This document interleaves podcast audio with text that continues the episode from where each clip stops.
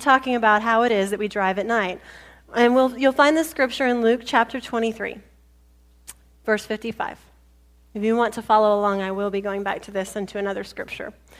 As his body was taken away, the women from Galilee followed and saw the tomb where his body was placed. Then they went home and prepared spices and ointments to anoint his body. But by the time they were finished, the Sabbath had begun, so they rested as required by the law. But very early on Sunday morning, the women went to the tomb, taking the spices they had prepared. They found that the stone had been rolled away from the entrance, so they went in. But they didn't find the body of the Lord Jesus. As they stood there puzzled, two men suddenly appeared to them, clothed in dazzling robes. The women were terrified and bowed with their faces to the ground. The men asked, Why are you looking among the dead for someone who is alive? He isn't here. He is risen from the dead. Remember what he told you back in Galilee?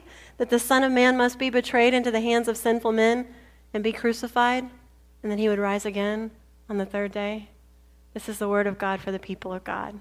Thanks be to God. Well, y'all, I've seen deer do some frightening things to cars, and I certainly grew up in a town where um, I was so afraid of drive by shootings. This was a little neurotic since I didn't live in an area of town that really was known for that, but still, you saw it on the news that I surrounded myself at night with stuffed animals. I figured they could take the bullet for me. Y'all just think I'm sad now, but anyway. Let me tell you about the most frightening time we've driven at night. So, Kevin and I were in Mexico um, many years ago doing language learning. We were living with a family in Linares. Y'all don't know where that is, and that's okay. It's in northern Mexico, and it's where our host family lived. And our host family, the dad and the family, there were three kids, and the husband and the wife, and us. Um, it was the middle of the summer, and there was no air conditioning. So just put that little picture in your heads, and that's what we were doing. And um, he was the owner of a hardware store. So, a couple of times every month, he would load his little hatchback up full of hardware, of hoses, of rakes and shovels, and he would take them up to the people who lived in the Sierra Madre who had little stores up in the tiny towns there. And he was their supplier. So the mom and pop stores would have a few rakes or whatever. They'd call him and they'd say, Chuy, we need this. And he'd, he'd bring those up um, a couple times a month. Well, on the second time he went, during the time we were there, he invited us along. And he said, It's going to be an all day trip. We're going to get back really, really late at night, but it's cool, it's no problem. We were like, oh, we want to go. We want to see the Sierra Madre. We want to see these little towns. And so we both really wanted to go, but the problem was that there was one, there was a hatchback, and all the stuff was in the back seat. And so Kevin got the front seat, and he, they just kind of pried me in there.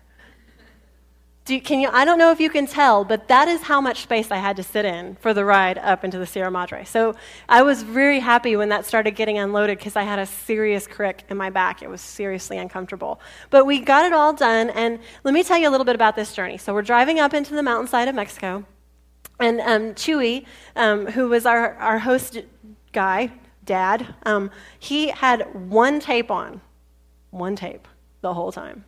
Let me, let me tell you, first of all, who was singing on this one tape. It was Shakira, okay? It was one tape, it was by Shakira, and it wasn't a full tape. It was a single. And yes. I kept hearing the song. I was like, man, I thought I already heard this song. Oh my gosh, it's a single. And so it would just finish the song and it would start right over again. And it was Hips Don't Lie yeah, your hips don't lie. Da, da, da, okay? So the first time you hear hips don't lie, you're kind of okay with it. Maybe it's a little kicky beat. You're like, okay, I'm going with it. Hips don't lie. But by the 215th time you heard Shakira sing, your hips don't lie, and I'm starting to feel you now, you're just like, kill me, right? I cannot take this anymore. It starts to drive you insane. But it didn't drive Chuy insane he must have really dug that song or just really not been clued into the fact that it just kept going. So, anyway, we were done for the day. We went to eat dinner at this place, and by the time we were driving back, the sun had set long, long ago. Kevin is exhausted. Hearing Shakira that much will do that to you. And so he's like, I'll sit in the back, babe. I was like, oh, how nice. Right? He's dozing off. He's in and out of sleep. And Chuy's telling me in Spanish, hey, Laura, talk to me, keep me awake. Talk to me in Spanish, keep me awake. Usually you might be like, Isn't this a cool song on the radio? But by then it was 473 times that I'd heard it, and that was no help. So my brain is mush, it's dark, and I said, Well, tell me about driving back. And he starts telling me these horror stories. True, I think they were true. He's like, One time, I heard about a friend who got pulled over by banditos, and they blah, blah, blah. And I was like, oh, That, you know, oh my gosh. And he said, and one time I was driving and there was a big pileup and I had to stop and I had my windows open. You would because there's no air conditioning. And right next to his car, thankfully it was on the other side of the road, there was a Jaguar. He looked out the window and there was a Jaguar and it went, Rah! and he rolled up his window. He's like, I guess I thought it would help, you know? But the Jaguar went back into the woods. So I'm thinking about Jaguars, banditos, fall, him falling asleep at the wheel. We're careening down this Mexican road on a mountainside in a tin can with Shakira playing. And then the most terrible thing happened. The headlights flashed across the road, and there was this giant tube stretched all the way across the road. It was really, really, really thick. It was a huge tube. It was shiny. It had scales. Are you following me? It was, I have seen large snakes in a zoo. This was the largest snake I have ever seen, and I didn't see it for that long. Because to his credit, Chuy, all of us went, that woke Kevin up in time to see what we were going about. He didn't stop. The snake would have eaten the car. he just kept going. Ba bump. Did you know that oh sounds the same in all languages, right? Oh, that was so gross. We were all wide awake after that, I'll let you know. And thankfully, we got home safely. But I will tell you that while we were in Mexico in an unknown land, that was my only experience driving at night. There was one time I was on a night bus, and I can tell y'all that story later. But those were the only times. We didn't venture out at night. Mexico during the day was an inferno, and it was a land we weren't familiar with, and we might get lost. And so we knew, come night, I have to be back to the house because there are snakes larger than this church building out there in the darkness waiting to eat me or the car or whatever. So we got home. And a lot, and a lot of times we think that it's only here at church that we encounter God. That this is like the safe place. And God isn't going to go out there into our darkness to find us. God's not going to drive at night. But actually, as you look in the scriptures, um, if you look at, at in, uh, okay, Matthew 4:16. This is what the introduction to Matthew says was Jesus' mission. The people who sat in darkness, not moved around, they had given up. The people who sat in darkness have seen a great light.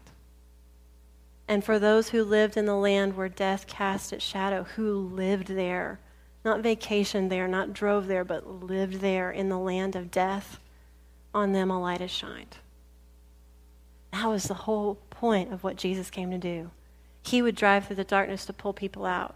The lights of his headlights would shine on them, and suddenly, a touch, a word, they had hope that they never had before. That was why he came. And always it was light advancing, darkness retreating. The evil spirits see him and they scream and they run and they can't stand before him. All up until you get to Holy Week. In Holy Week, it's a turn for the darkness. What Jesus says actually in the garden, it all started really on Palm Sunday. Remember how I told y'all we are hot and cold people. So on Palm Sunday, people were like, Yay! Jesus, I love that guy. And then by Friday, they were screaming for his death. They were calling the name of a murderer. And it starts to get really dark on Thursday. On Thursday, he eats his last meal. He goes to the garden and pray prays. He's in agony. He's saying, God, I don't want to do this. I don't want this to happen. Can you save me from this? And then the, he's strengthened by God. To, God saying, No, you're going to have to do this. I'll give you the strength. So that's when the armed men, with a, like this huge group of soldiers, come. They come for him with all these weapons of the day and torches, and it's like they're armed to the teeth, and here to get this man who's been praying. And they've got the turncoat with them. And he says to them basically, You cowards. Every day, every day while it was light outside, I was teaching surrounded by people, and you never touched me. And then he says this, But this is your moment. This is your moment, the time when darkness reigns. And over the next 24 hours, the light would be shut out. It began at night. He was taken and he was lied about and he was beaten. He was delivered over to the authorities and they said, This guy's got to die. The authorities were like, What has he done? Oh, he claimed to be the king. He claimed to be God. By our rules, he's got to die. And so we have a short period of light. That's all happening at night, all happening under cover of darkness. Friday dawns, the crowd scream for him to be killed, and he is beaten, he is flogged, he is mocked. They blindfold him and jam a crown of thorns on his head.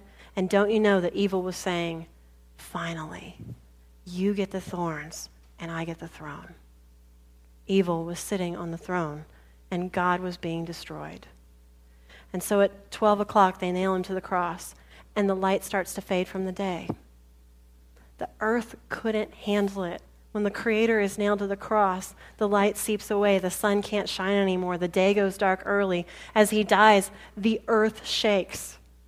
Creation knows this is not right. And so his followers bury him in the twilight of a day that has already gone dark. And all it says is they saw where he was buried.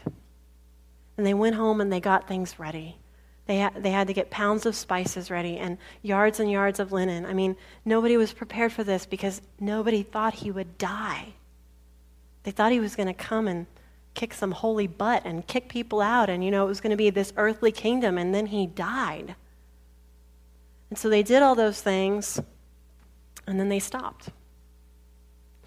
I want to talk to y'all about two things from this passage that can help us when we're in darkness have hope.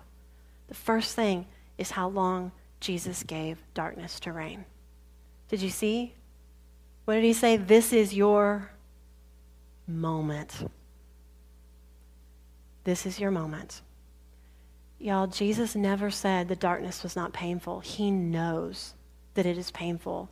I mean, he was torn apart, he was killed by the darkness. He does not deny its reality. And it did reign. It wore the crown. It darkness reigned for 3 days. But what are 3 days, even the most painful days in the sweep of history? And you know what the good news is? We get to live on the other side of that. We're not on the side before that happened when it looked like the darkness was winning. We're on the other side.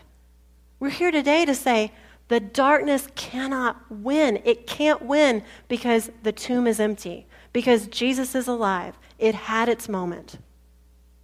And so, this is what I would tell you, because I know as I look at you that you cover it up really well, but inside there are these spaces of darkness.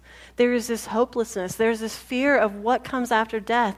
There's this fear of this broken relationship. And I know I did that, and how can that ever be right? There are all these broken things and dark things in our lives. And when the darkness falls, we might have been in light our whole life, but when the darkness comes, do you know how easy it is to forget? To just forget what it's like to see things clearly. And to just say, oh my gosh, maybe now I have to get used to this. I have to get used to just crashing into things, or maybe just sit still. Maybe the brave, bravest among us, when the darkness falls, when we lose our jobs, or we lose a relationship, or we really mess up and we sin, or when we're so far from God we don't even know how to get back again. The bravest among us might say, Well, I guess I'll make the best of it. Easter says, No, don't make the best of it. You're busted out. You're broken free. The light is coming back. Darkness is real, but it only has a moment. That moment was three days. Sometimes that moment is a year. It can go on a while, but it won't last forever. It cannot win, it is destroyed. Darkness has only a moment. So let's look at how those people got from darkness to light, what they did. That's what I always want to know. Okay, so how do I get there? What do I do? How do I follow what they did? And I can get to light too. So if you have your Bibles, you can look back with me. If not, I'll, I'll read it to you. This is um, verse 56. But by the time they were finished, the Sabbath had begun. So they rested as required by the law. But very early on Sunday morning, so, what did they do in that moment of darkness? They rested. I'm sure they were crying. I'm sure they were sad. But it wasn't like they were doing something to break the darkness. They did nothing. They did nothing. It's because that's what God had asked of them on that day. That day, the Sabbath began. And did you catch when the Sabbath began? It said it was the day of the Sabbath, and when was it starting? Yeah, so the Sabbath is Saturday, but did you know it starts Friday night? It's sundown to sundown. For y'all, it's sundown to sundown. The, the Sabbath begins in the dark. The Jewish days began in the dark. When do, when do our days begin? In the morning, right? I mean, technically they begin at midnight, but really they begin when my alarm goes off and I get up and I start working and start doing, and they end when I'm so exhausted I fall into bed and can't do anything more. That's the space of my day. It begins with the sun rising, it begins with my work. These people, for the people of the Bible, the day began in the dark. How many crops do you think you can harvest by candlelight? How many sheep do you think you can herd with a lantern? So it wasn't like they could turn on the lights and keep going at night. When night fell, the bad guys came out, the snakes slithered around, and they stopped working. And they went to sleep. But that's when God says the day begins. I like that. I like that because the day doesn't start in the biblical idea with what I do, with me having to work and do something and make something or be courageous or whatever. The day begins while I am asleep. The day begins in the darkness because just because I'm at work, not at work, doesn't mean God isn't at work. God begins the work in the darkness. Remember in creation, it says when God created the world, there was evening and there was morning the first day. The whole day, God was working, beginning in the evening and going into the morning. So, what, do, what did they do? Nothing. They let God work. And it was God who won the victory, not them. It was God who beat the darkness back, and all they had to do was wake. Wake up and walk into it because it was for them, because of God's great love. Today, I wanted us to kind of experience that. So I know y'all have been, we, we always flower the cross early, right? You put the flowers on, but I wanted us to do it now. I wanted to, and I'm not going to have it done yet, but as you start, the light is going to come back in. This cross, and I'm going to ask the ushers to come get it. We're going to move it into the center here. The cross was a torture device, y'all. I mean, for us, it's a sign of hope, but it was a torture device. There, Josephus said people would rather be thrown to the lions, they would rather be burned alive than die on a cross. That's how, how agonizing it was. And yet, God turned this tool of darkness into a sign of victory. And today, we're going to show that hope that we have that darkness lasts but a moment, and that it's God's work that will free us by putting flowers on the cross, by making it come alive, by waking up. So I'd invite you to do that. You can come at it from all sides, okay? Just pile on in a Christian way, okay? If you don't have a flower, the ushers can get you one. But I invite you to do that as the band sings this next song. Let's stand and let's put flowers on the cross.